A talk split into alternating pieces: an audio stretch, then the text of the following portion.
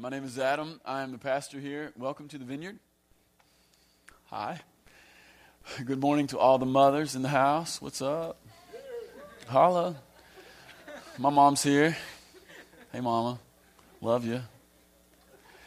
Yeah. Um, everybody like call their moms and send them a present, right? Like college boys, you called your mom and you sent her a present, right? And don't give me this, I didn't have any money stuff. You know, everybody's got money for what they really care about. Dude, it just got heavy, didn't it? Yeah. Don't tell your mom you love her, show her. With presents. This is one of the, this is this is free, and then we'll get into the other stuff. This is this is one of the things I've found out about life. I don't know hardly anything about women, but I do know this. All women love to get gifts. Isn't that right, Heather? Isn't that right, Mom? There's not a woman alive who doesn't feel, doesn't feel affirmed with presents. You need to go get your mom a gift. Bottom line. She's put up with a lot of your crap. All right. Um, that being said, I'm not going to talk about Mother's Day stuff at all today. So I wouldn't even know how to do that if I wanted to. Uh, if you want to this morning, uh, I want you to turn to 1 Corinthians chapter 15. I want to, I don't know, I need, I need help from Jesus this morning. I want to, I want to tell a story. I want to teach a little bit, and then I just want to, I just want to proclaim some stuff, if that'd be okay. So this morning has the real potential to be pretty hectic, just because I want to do about four different things, and I don't even know how it's supposed to go together it, it goes together really terribly in my notes, so we'll see how this works. Uh, first thing I want to do is I want to tell you this. Like all of us here, not just not just me, but everybody here, like we're standing in the middle of a new season. Like you know what I'm saying? It's just things have changed, um, but it's a new season that started a long time ago, and I want to uncover that by t- beginning to tell you a story for, about when I was a kid. Uh, when I was a kid, I grew up on a strawberry farm, and some of you guys know where I grew up. Um, have you guys ever been out to Dick and Diane Salmon's house? Anybody in here? And, and Greg and Mimi, have you? Yeah, they've been there. And David and Kelly, you guys have been there, right? Yeah, okay. Yeah, I grew up in I grew up in a compound. Uh, it was it, it, minus David Koresh, which is a bonus. Um, but I grew up in a compound, and when I was a, a really little kid, I grew up. That compound was less of a compound and it was more of a strawberry farm. And have, you, have any of you guys ever picked strawberries on an actual strawberry farm? Like you went out and you, isn't it great? There, there is no different, there is, there is no comparing a store bought strawberry and a right out of the field with, a, with, some bug spit and dirt on it. Like you have to wipe it off. If you've ever picked strawberries, you know what I'm talking about. The spit bugs are out there. You have to wipe the spit bug off and then you eat it. There's no comparison. It's the difference between counterfeit and real. You know what I'm saying? I mean, it's like, I didn't even know what a strawberry was until I went out in the field and tasted it. Yeah, so I grew up on this strawberry farm, but it, it, looked way different then than the compound looks now. In fact, when I grew up, there was a great big tobacco barn, and it sits right where Diane and Dick Salmon's house is. And this was a massive tobacco barn. Um, it, at least it felt big to me. It was, it was the kind of tobacco barn that could fit like all of the tobacco that Philip Morris would need for a year. I mean, it was a really big tobacco barn, and it was, and I, I remember it being, um, it was really well built because uh, the inside of the of the tobacco barn was incredibly dry, which is pretty normal for a tobacco barn. But a lot of times, like as a tobacco barn ages, there'll be like little holes that work into the metal roof, and there'll be places where the rain can come through. There weren't those holes in this tobacco barn because when you went into the, the to the tobacco barn, um, the, the dirt had changed, and it wasn't hard. It was like a half inch of powder. Anybody ever been into a barn like that, where the, you know, it's it's not hard. It's like this. It's a half inch like foam chocolate mousse powder. It was so dry in there.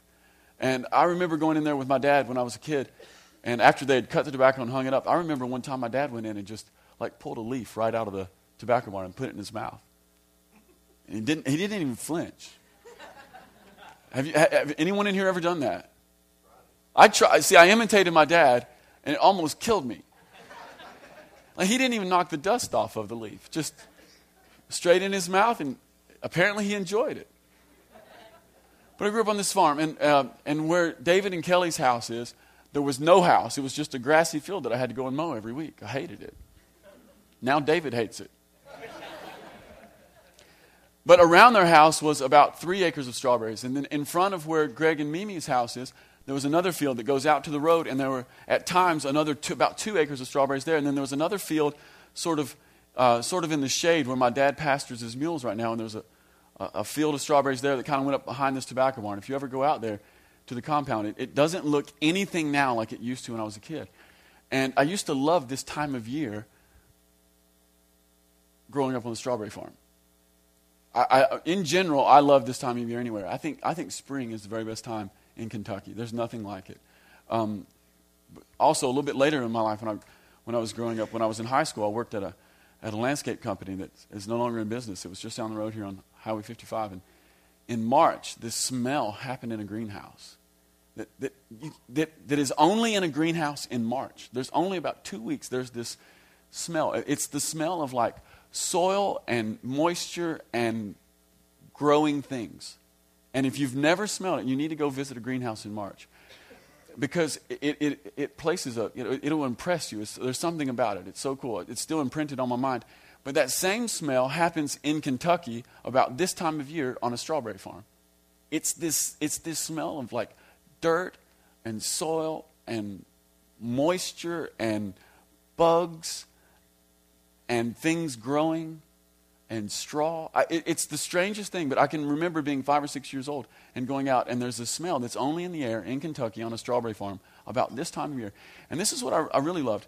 Um, I remember about this time of year, we'd go out, and of course, the strawberries, they grow in rows, and there's straw around them. They are strawberries. And they're, they're like these little green hedges, you know?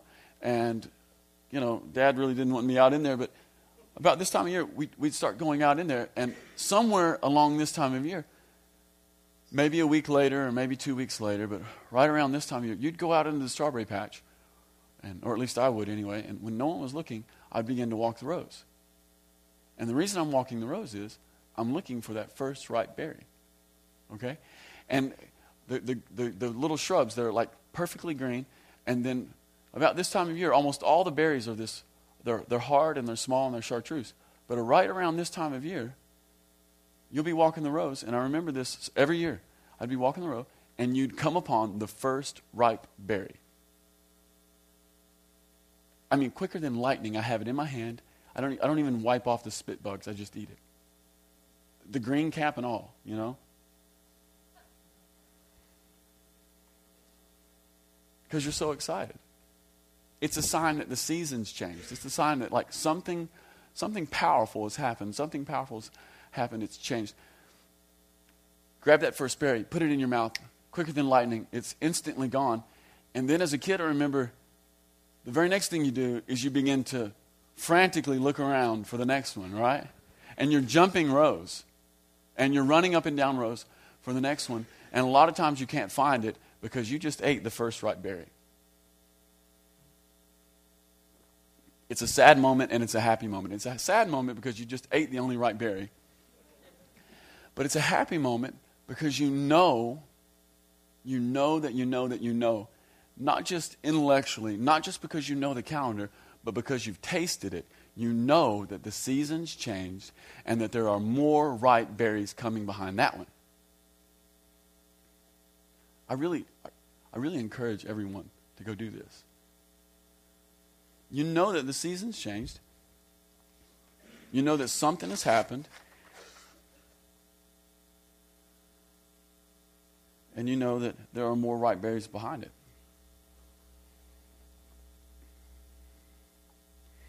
And so, what I really want to do this morning is I really want to just. Um,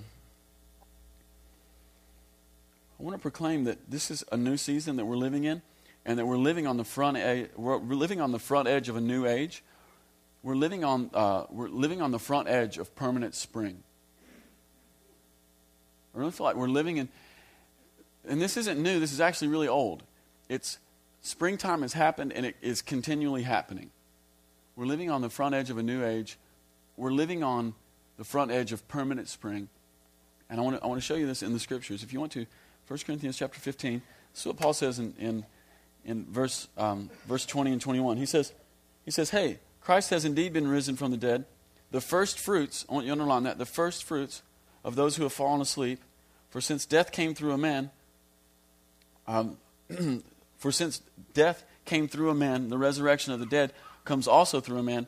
For as in Adam all die, so, so as in Christ all will be made alive. And here's what I want to tell you this morning Jesus Christ was the first ripe, ripe strawberry of the season. The Bible says that he's first fruits. And this concept of first fruits is a really big deal in the Bible. It's a, it's a really big deal. Um, a lot of times with, uh, with first fruits, especially in the Old Testament, uh, first fruits comes with this concept of thanksgiving. So you'd receive the first fruits and you receive it with thanksgiving. And, and really, this is the heart picture. I receive the first fruits and I'm thankful f- for what God has done, this first little bit. But it's, it's not just backward looking thankfulness, it's forward looking thankfulness because the first fruits tell me that not only has God done something, but it's, He's going to do more. And so Jesus is the first ripe strawberry in a resurrection field that's about to hit it like crazy. And that's powerfully important for, for not just Jesus and people who are dead, but it's also powerfully important for people like us. There's been a, there's been a season change, and it began with Jesus. Jesus' resurrection it instantly and forever shifted the balance, and all of creation on that day when he got out of the grave, all of creation began to thaw. Winter, winter ended. When Jesus emerged from the tomb, creation began to thaw, and we began to, we began to experience permanent spring. And that's the, that's the age that we're living in right now. I also want to share one other scripture with you uh, outside of a couple other scriptures here with you outside of uh, chapter 15 in 1 Corinthians, and we'll come back to it. In Colossians uh, chapter 1, uh, it says this about Jesus it says, He's the head of the body, the church, He's the beginning, He's the firstborn from among the dead. So we have two different images of Jesus here, specifically with, with tied to resurrection. We've got first fruits images, and then we've got firstborn from the dead. Firstborn from the dead. And this passage in Colossians, uh, I'm going to take one little tangent here. This passage in, passage in Colossians, for all the songwriters here, this was a hymn in the early church. So, Colossians chapter 1, verse 15 through about 21, this was a song they sang in the church. Uh, you guys should go look at that, and we should write a song. Okay? This is, and it's, a, it's, a, it's all a song about the supremacy of Jesus. And the reason that Jesus is supreme, one of the main reasons, not just he's not just playing his God card, he's supreme because he's the firstborn from the dead. Now, here's the deal. Up to Jesus, other people had been raised from the dead, right? A couple guys in, in the Old Testament, Elijah, Elisha, they pull some people back from the dead. And then in the New Testament, Jesus raises Jairus' daughter. Y'all remember that? She's not dead, she's asleep. Little girl, I'll tell you, get up. She gets up. Not only did, uh, did Jesus uh, raise Jairus' daughter from the dead, uh, we also know that he, he completely ruined a funeral one time. There's a funeral procession, everyone's wailing. He, Jesus just shows up and ruins the funeral. And I love that because it's, such a picture of the Father's heart, and it's such, it's such a picture of who Jesus is, and it's such a picture of his ministry. He's the guy who ruins funerals. Hey, stop it. You, we should quit. We should, really, we should quit crying. We should stop the parade. Here, and he just goes and grabs the boy, raises him up. Funeral ruined. And then also Jesus, uh, Jesus essentially lets Lazarus die. He was sick. Jesus camps out a few more days, and he shows up at Lazarus' house. Lazarus is in the tomb. He's been there about four days. He stinks, and he just speaks to Lazarus. Lazarus comes out. So there's been other people who have been raised from the dead. So if there's been other people who have been raised from the dead, how is it that Jesus here in Colossians is considered to be the beginning and the firstborn from the dead? What's the difference there? Well, the main difference is this Jesus isn't just someone who's been raised from the dead, Jesus is someone who's been raised from the dead and never died again. Can I tell you something? All those other people died again. Jesus, something powerful happened. A, a, a berry ripened in the field, and it, it's a completely different kind of berry. It's a completely different kind of season.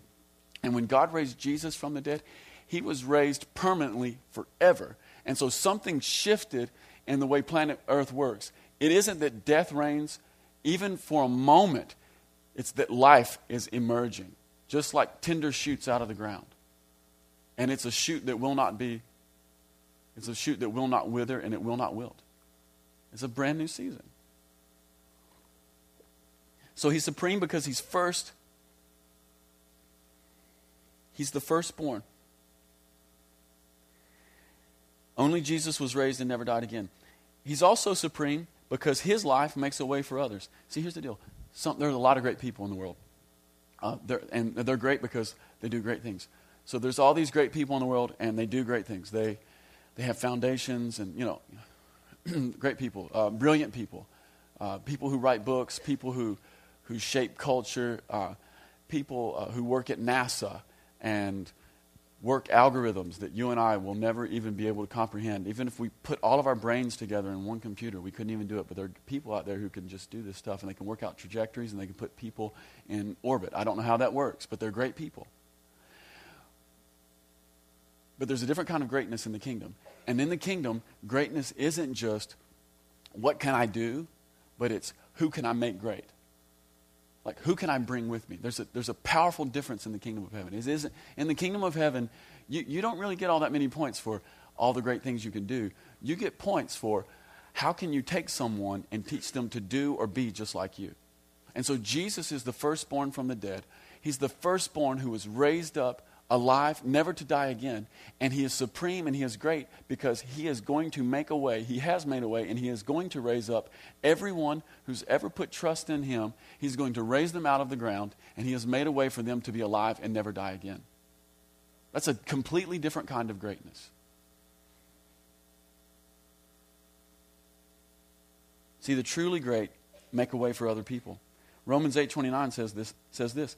There's this little phrase in there that Jesus is the firstborn among many brothers. So this is a reason that Jesus is supreme. He's the firstborn from the dead, and he's the firstborn among many brothers. Um, Ray Hollenbach has a, has a saying that I really love about the Lord. He says, Jesus opened the womb of heaven. Why is that important? Because when a womb is open with the firstborn, there's the expectation that others will follow. Am I right? And what does Romans tell us? It says that Jesus is the firstborn of many brothers. One of the things we need to underline in that passage in Romans chapter 8 is the word many. See, a lot of us, a lot of us live with this reality. Uh, we've overemphasized certain portions of the scripture, and we've taken it to mean that only a few people are going to be born into, into God's kingdom. That's just absolutely not true. Uh, Romans tells us clear Jesus is the firstborn among many brothers, not a few. It's not just a, us couple hundred right here, it's going to be many. God's doing something through Jesus. He's turned the tides, He's changed the season. We're heading toward permanent spring. And in springtime, all kinds of things get born. Uh, my mom, when, when, when she and dad first wanted to have children, uh, had a really hard time conceiving. And so she prayed and prayed for years, and she begged and pleaded. And it, honestly, basically, the, the, story with my mom was that all you'd have to do is just go back and read. We, we just did that series on 1st and 2nd Samuel. Go all the way back and read like the story of of Hannah and Samuel, and that's pretty much that's pretty much my mom's story. Couldn't have a kid, couldn't have a kid. Some people laid hands on her, the Holy Spirit touched her, opened her opened her womb, and I jumped in there. And and then one day, then one day I slid out. And the doctor caught me. It's actually not that easy, but that's the way I like to think about it. Just I do really bad with that whole thing. Like that whole birth, uh, I, I stay at Heather's head. I don't look at anything. I, I can't handle the blood or the guts. Ryan knows what I'm talking about. We just totally freak out. So this, some of this is revisionist history. I just, I just choose to rewrite it. I mean, when you hear a woman scream, bloody murder. Wow. But anyway, I came out.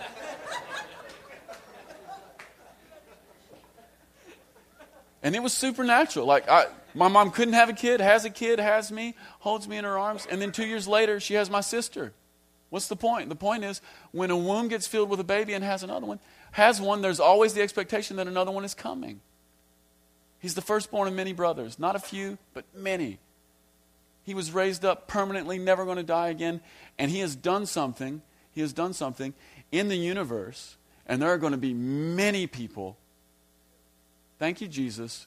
We get to be included in that, who are raised up never to die. So we have eternal life is dwelling on the inside right now. See, a lot of us have this expectation that heaven is somewhere else and it's a faraway place and it's for another day. All of that is false. It's here, it's now, it's today, it's on the inside. We're beginning to walk in permanent spring even now.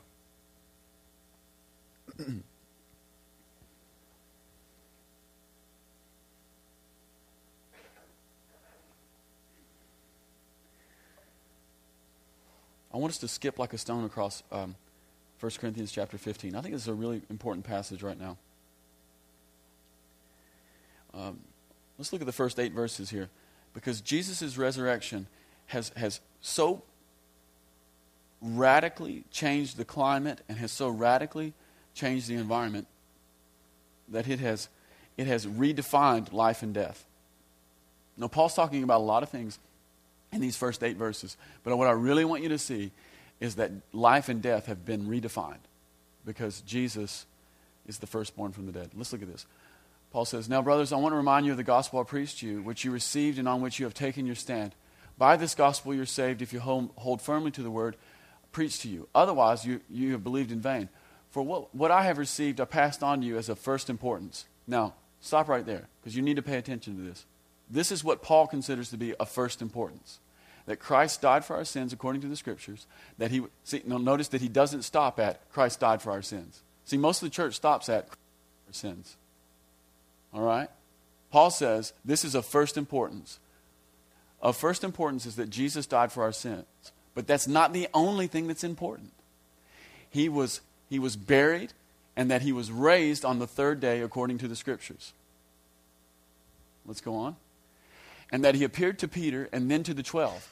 After that, he appeared to more than 500 of the brothers at the same time, most of whom are still living, though some have fallen asleep. I want you to underline that word, fallen asleep. Then he appeared to James, then all the apostles, and last of all, he appeared to me also as one abnormally born. What's of first importance? That Jesus died for sins, that he was buried, he was put in the ground. Everyone else was playing football on Saturday, not Jesus. Right? He was raised up. He was raised up, and then he appeared to all these people. And here's the thing I want you to see a couple things. Number one, to have an encounter with the resurrected Jesus, that is what life is. Life is to have an encounter with the resurrected Jesus. Paul says, I was born abnormally. How was Paul born? He was born, he was born by an encounter with the resurrected Jesus. What is life? Life is having an encounter with the resurrected Jesus. Life only comes from one place. It comes out of the hand and out of the mouth of the man who has taken death, wrestled it down, thrown it into the grave, and been resurrected.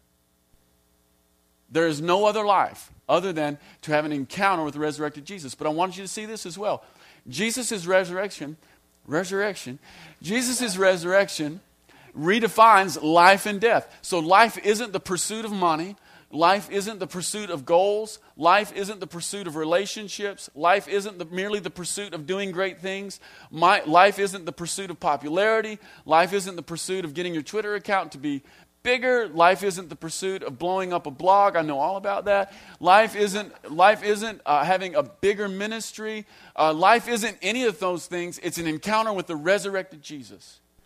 Life gets redefined. But here's the other thing I want you to see death gets redefined. Look at what Paul says. Jesus appears to all these people, most of whom are still living, though some have fallen asleep. Do you think Paul is stupid?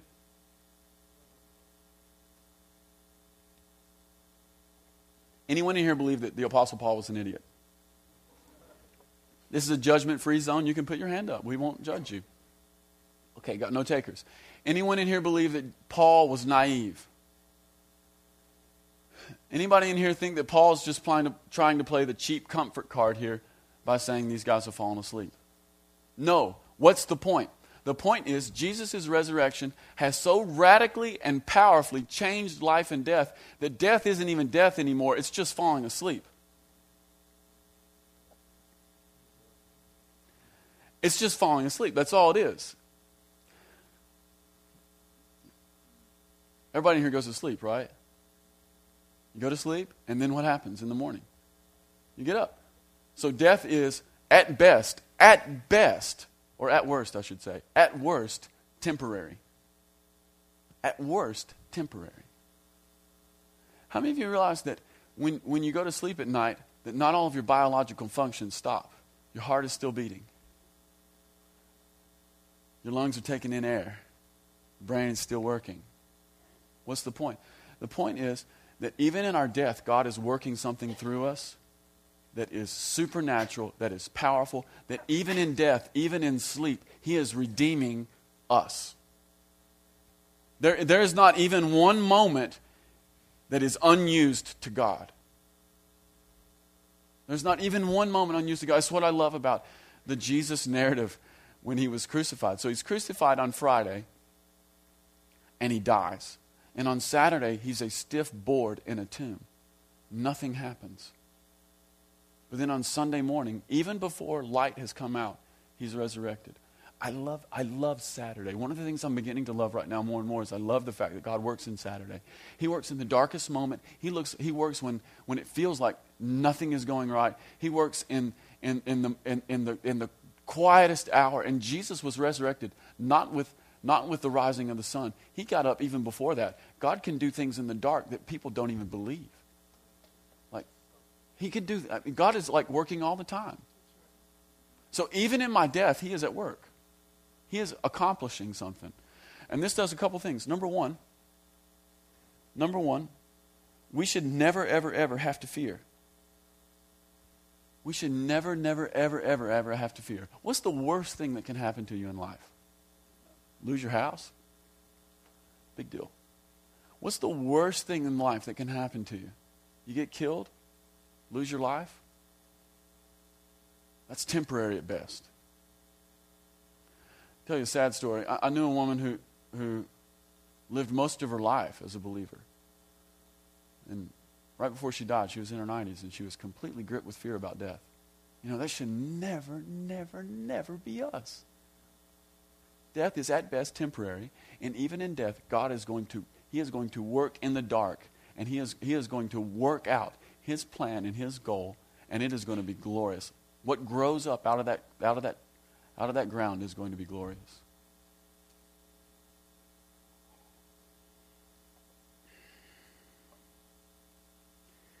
Not only that, not only should we be people who, who never fear, but we should also be people, because of Jesus' resurrection, we should be walking in increased rest. Okay? You have to go with me here a little bit on this. we should be people who are walking in increased rest. Um, how many of you realize that there are some things that only God can do?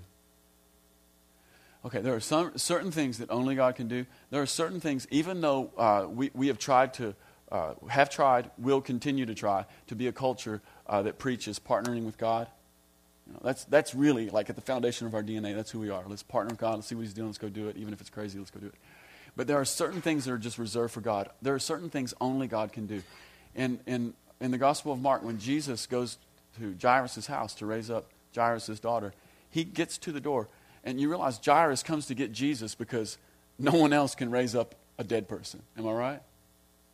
And Jesus shows up at the door, and when he shows up, everyone's wailing, and he, he tells them, Hey, don't worry about it. She's just asleep. Is that a sleep thing again? See, this isn't just Pauline theology. This is, this is the kingdom of heaven breaking in. And so he goes inside, and he says to her, Little girl, get up, which is essentially, which is essentially saying this Honey, my child. Just like any of you parents ever gone in and awakened, and awakened your own children?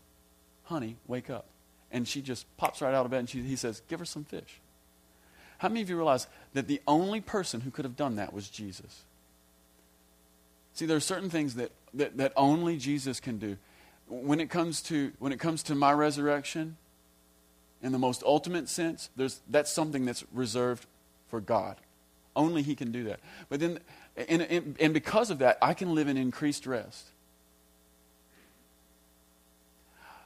I can live with the assurance that not everything that is going to happen depends upon my goodness. But not only that, because the, because the, the kingdom of heaven is, is layered and it's multidimensional. It's like a layer cake. Any of y'all ever eat a good cake? It's layered. See, it's not, this isn't just true in the most, um, in the most ultimate of senses, in the most apocalyptic, eschatological, at the end of the day, at the end of the age, resurrection of all the saints. Saints, saints. I'm, I speak for a living. It's not just true in that dynamic, but it's also true in the other hundred or thousand resurrections that need to take place in my life. How many of you all have just some dead areas in your life? Just some, some, some, some dead attitudes and some dead relationships and some. Yeah. See, certain things are only going to respond to the voice of God. Certain things, for all my willingness and desire to see them overcome, certain things, for all my willingness and desire to partner with God to see His kingdom come in the earth, certain things only respond to His voice. And so, so that allows me to live in greater rest, knowing that, Father, I, will, I, I, I, I just lay in the darkness and I await your voice to call me up. You know, there's certain things in my life that I just can't take care of.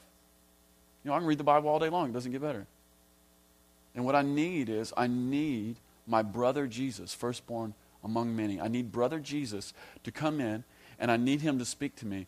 Adam, brother, good friend, why don't you get up in this area? Speak the word of life to me. One of the things I've really come to know as I've walked with God for the past few years is that God is so incredibly good, so incredibly merciful, and He is speaking resurrection words over people all the time. He's speaking life all the time. So we don't have to live in fear, and we don't have to like bonk ourselves out with effort.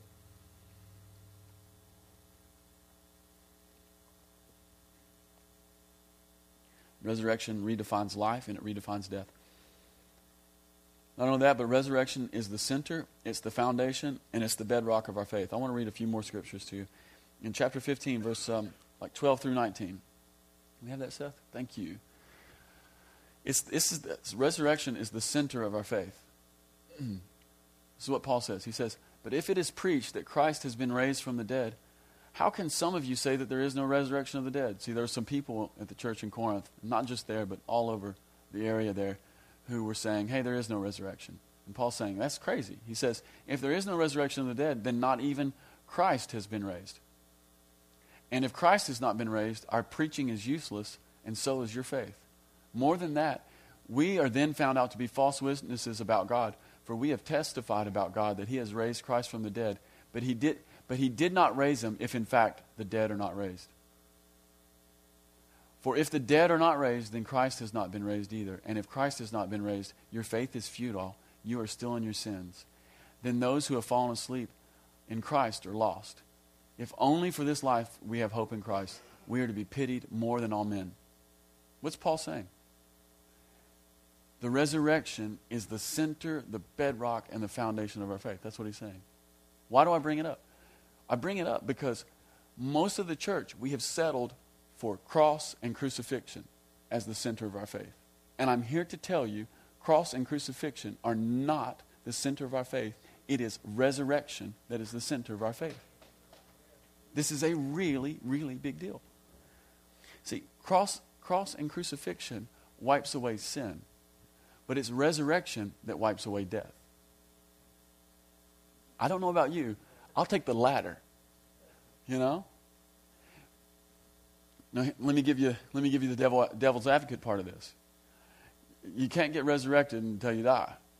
So I'm not saying that cross and, and crucifixion aren't a part of this. I'm just saying it's not the foundation, it's not the bedrock, and it's not the, it's not the, it's not the thing that we lay all of our hopes on. We lay all of our hopes on the fact that Jesus was the first ripe strawberry in the field. It's a brand new day.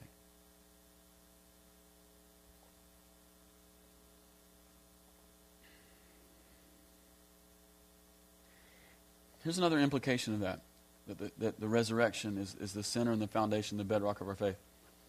The reason it's the, the center and the foundation is because it's the beginning of God beginning. Let me see how, how complicated can I say this? The resurrection, hang on, y'all get with me. Brain power here, okay? Because I'm, I'm not communicating right today. The resurrection is the beginning of the beginning of God putting the world back to rights. Can I tell you something? See, The reason, the reason that cross isn't the center, but resurrection is, is because, is because death was never a part of God's plan. One of the things that's becoming more and more alive to me um, as I grow in Jesus is Genesis chapter 1 and 2. There is, it's loaded, you all. Like God's plan never included death. No one, people, it just wasn't what he wanted. It's not what he had in mind. He didn't even want the animals to die. Can I tell you that? He didn't even want animals to die. And so in the resurrection of Jesus, what we get is we get the beginning of God starting to put the world back together the way he wanted it. A world that doesn't include death.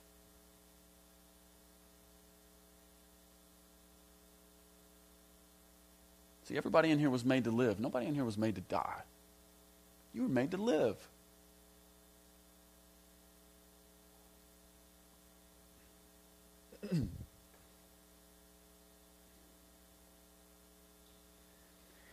and one of the re- and one of the ways we know f- from the scriptures that this is God's plan is because is because after Jesus was resurrected, what did he do?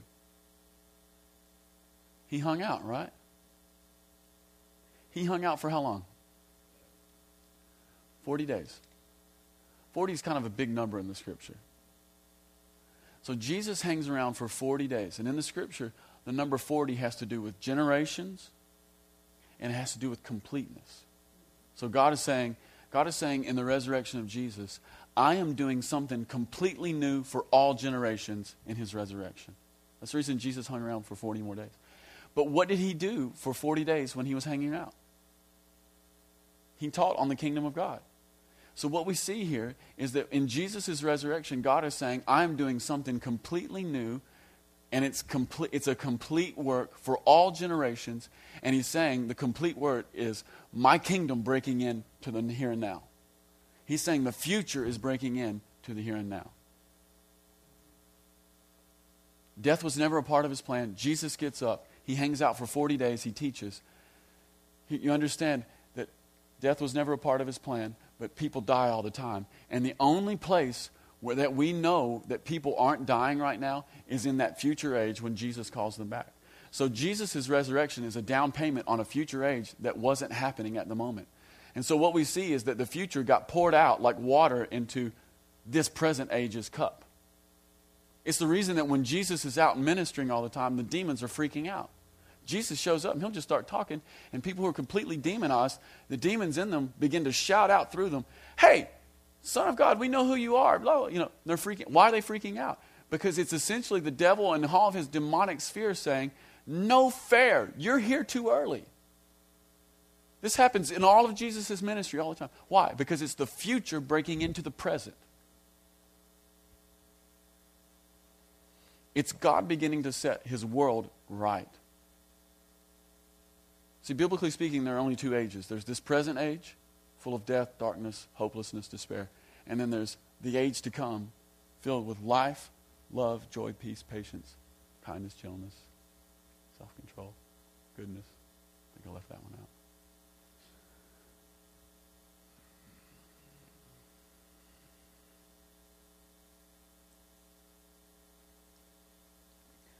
So in Jesus' resurrection, it's, it's God's, it's the beginning of God be, starting to shout over his creation. This is a new season. He's beginning to shout, I'm going to make every single thing new. Every single hurt, every single broken relationship, every single abuse, every single, uh, every sp- single harsh word, every single pain in the heart. Um, not only that, but uh, corporate that uh, evil that isn't just like individual, but like corporate evils. The Lord's going to begin to deal with corporate evils. He's saying, you know, uh, companies that oppress other people to make a profit. God's saying, I care about that. It's in the resurrection of Jesus. I'm going to set the world right. Not only that, but, but God's saying, like, like natural disasters, like uh, tsunamis that kill millions of people, and, and earthquakes that, that, that rock nations. Um, in the resurrection of Jesus, one of the things we see is that the future where there are no earthquakes, where there are no tsunamis, and where nature and people live in perfect harmony, is beginning to break into the here and now.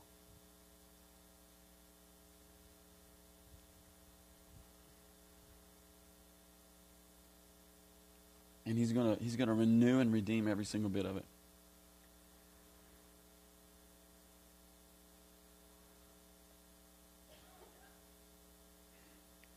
A couple more things, and then and then we'll be then we'll pull up for some air. Um,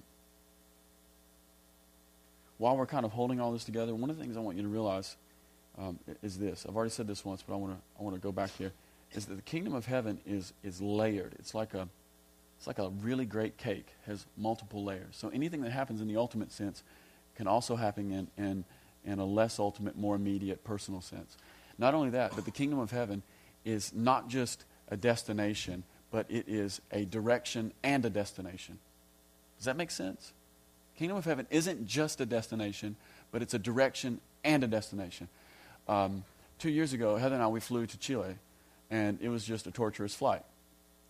Flew from Louisville to Dallas, hung out in the airport, and then the flight from Dallas to Santiago, Chile is like 10 and a half hours. Which, and I know some of you guys have flown longer than that, but for me, it's torture. I, if you've ever traveled, I don't travel well. And um, so we're on our way to Chile. And as soon as the plane takes off from Dallas, every single second is less and less Dallas and more and more Santiago. Are you with me?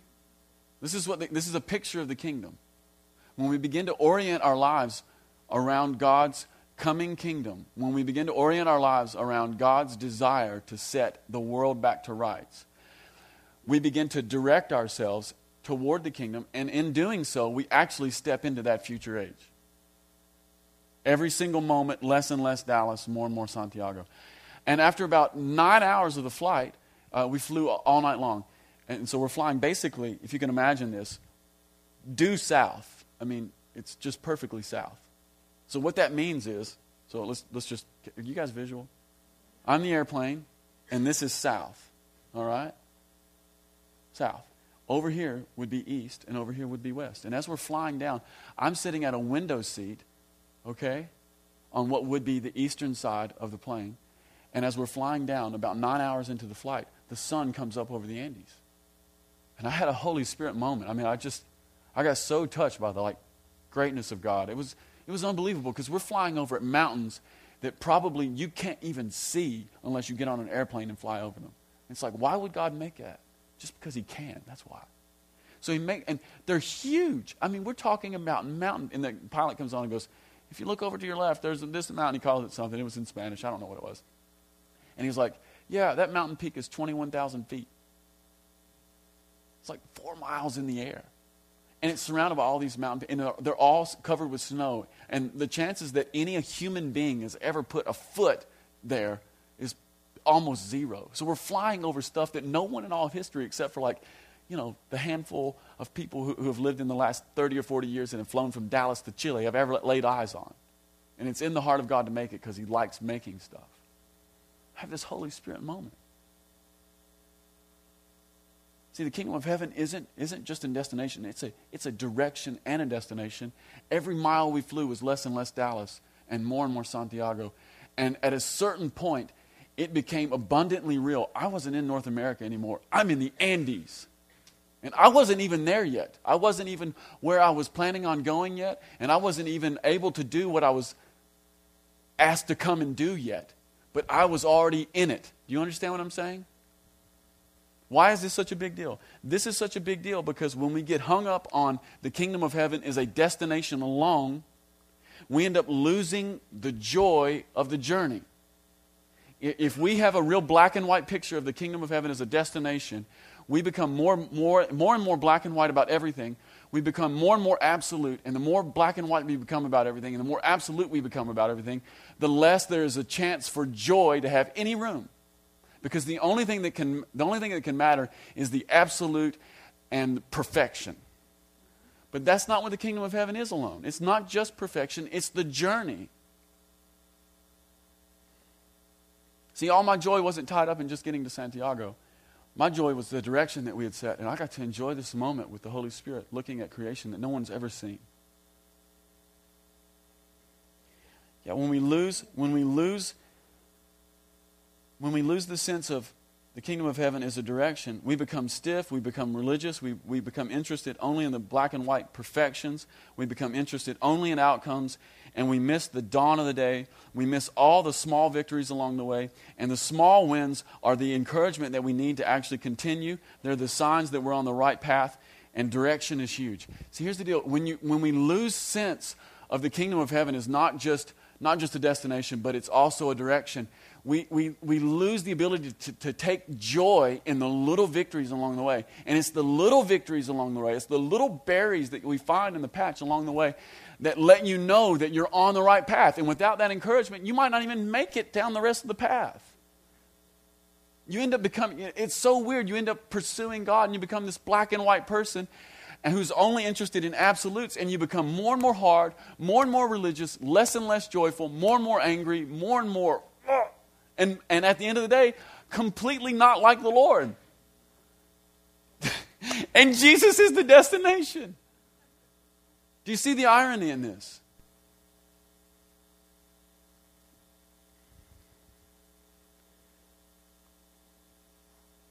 One last passage, and then we'll be finished. Chapter 15. Turn to almost the end.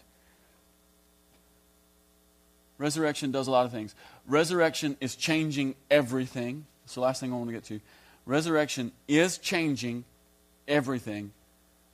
See, I, I, we need to keep it in that tense. Not has changed, but is changing everything. Because uh, has changed is destination mindset, it's not direction mindset.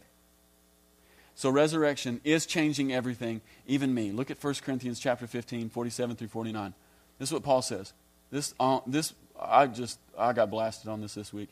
Paul says the first man was of the dust of the earth, and the second man from heaven. This is so good. As was the earthly man, so are those who are of the earth. And as is the man from heaven, so also are those who are of heaven. And just as we have been born the likeness of the earthly man, so shall we bear the likeness of the man from heaven. You can that'll change your day. Are you kidding me? I don't know. Did you guys feel the wind on that? That's, that's like, we don't even have to preach anymore, right? It's so good. See, the kingdom of heaven is a, is, a, is a direction and not just a destination. But Jesus' resurrection is changing everything, even me. You and I are on a journey. We're on, we, we have, when we, when, we, when we begin to orient our lives around God, we begin to point ourselves toward a direction that will ultimately deliver us into a destination where we look like the Lord Jesus. All the way. Not just, not just in some super religious, I've been covered by the blood of the Lamb since. but I'm talking all the way down, right into the bottom of my heart, right into the poison well that I often speak to people out of. He's going to dry up the poison well, and he's going to turn it into a flowing fountain of blessing. All the way down there. All, all the way. He's going to dry up the poison well. That's the thing the Lord's been telling me lately. He says, I'm going to dry up your poison well, and I'm going to turn you into encouragement. It's just a little personal word for me.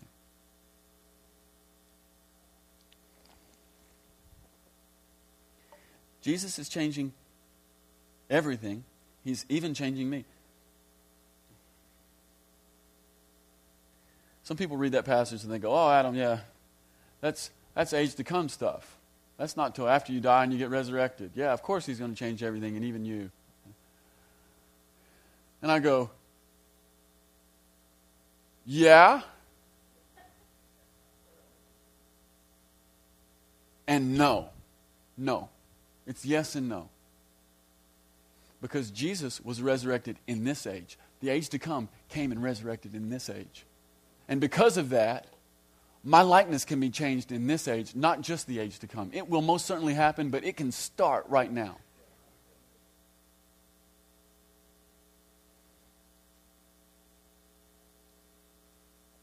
See, we can't be people who just live our whole lives hoping for another age. See, the other age has already begun to spill into this one.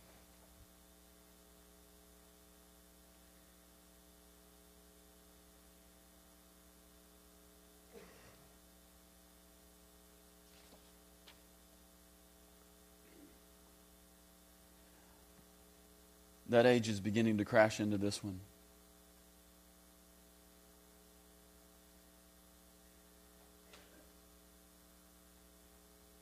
Back to that Romans 8:29, you know, he's the firstborn among many brothers. We are those brothers. We are those brothers. We are those sisters. And so the question this morning really is this. That age has already begun to spill into this age. Romans 8:29 is already a reality that's being sung over this congregation right now. Jesus is the firstborn among many brothers and many sisters. We are those brothers, we are those sisters. And so the question this morning is Am I in the family business? God the Father has a business. Jesus came and set up shop. And now the question is Am I in the family business? What is the family business? You say. The family business is bringing that age into this age. That's what the family business is. Jesus says when he's teaching his disciples to pray, pray on earth as it is in heaven. Question is, am I partnering with God to see that age come into this age?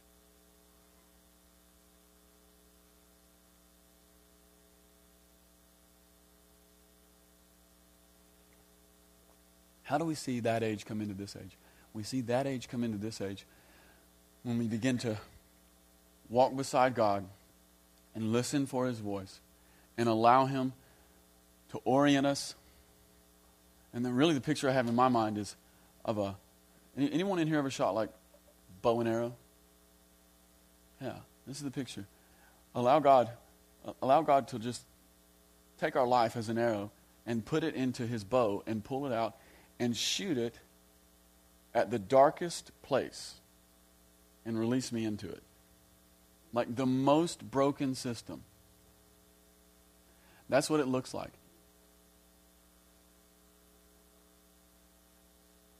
One of the things you ought to do this week is you ought to just take like five seconds and you ought to just uh, uh, you ought to write down um, everything that you know to be true about the age to come.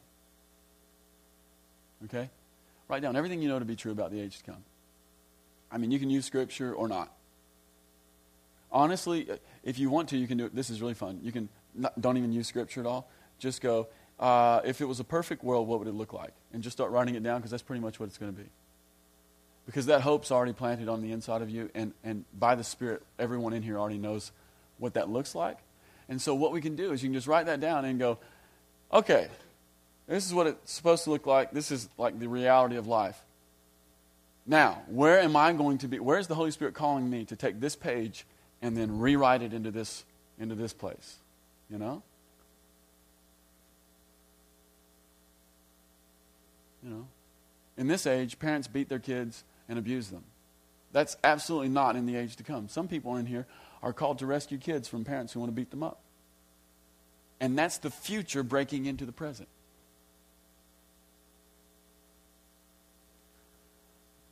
We could play this game all day long. You guys understand what I'm talking about?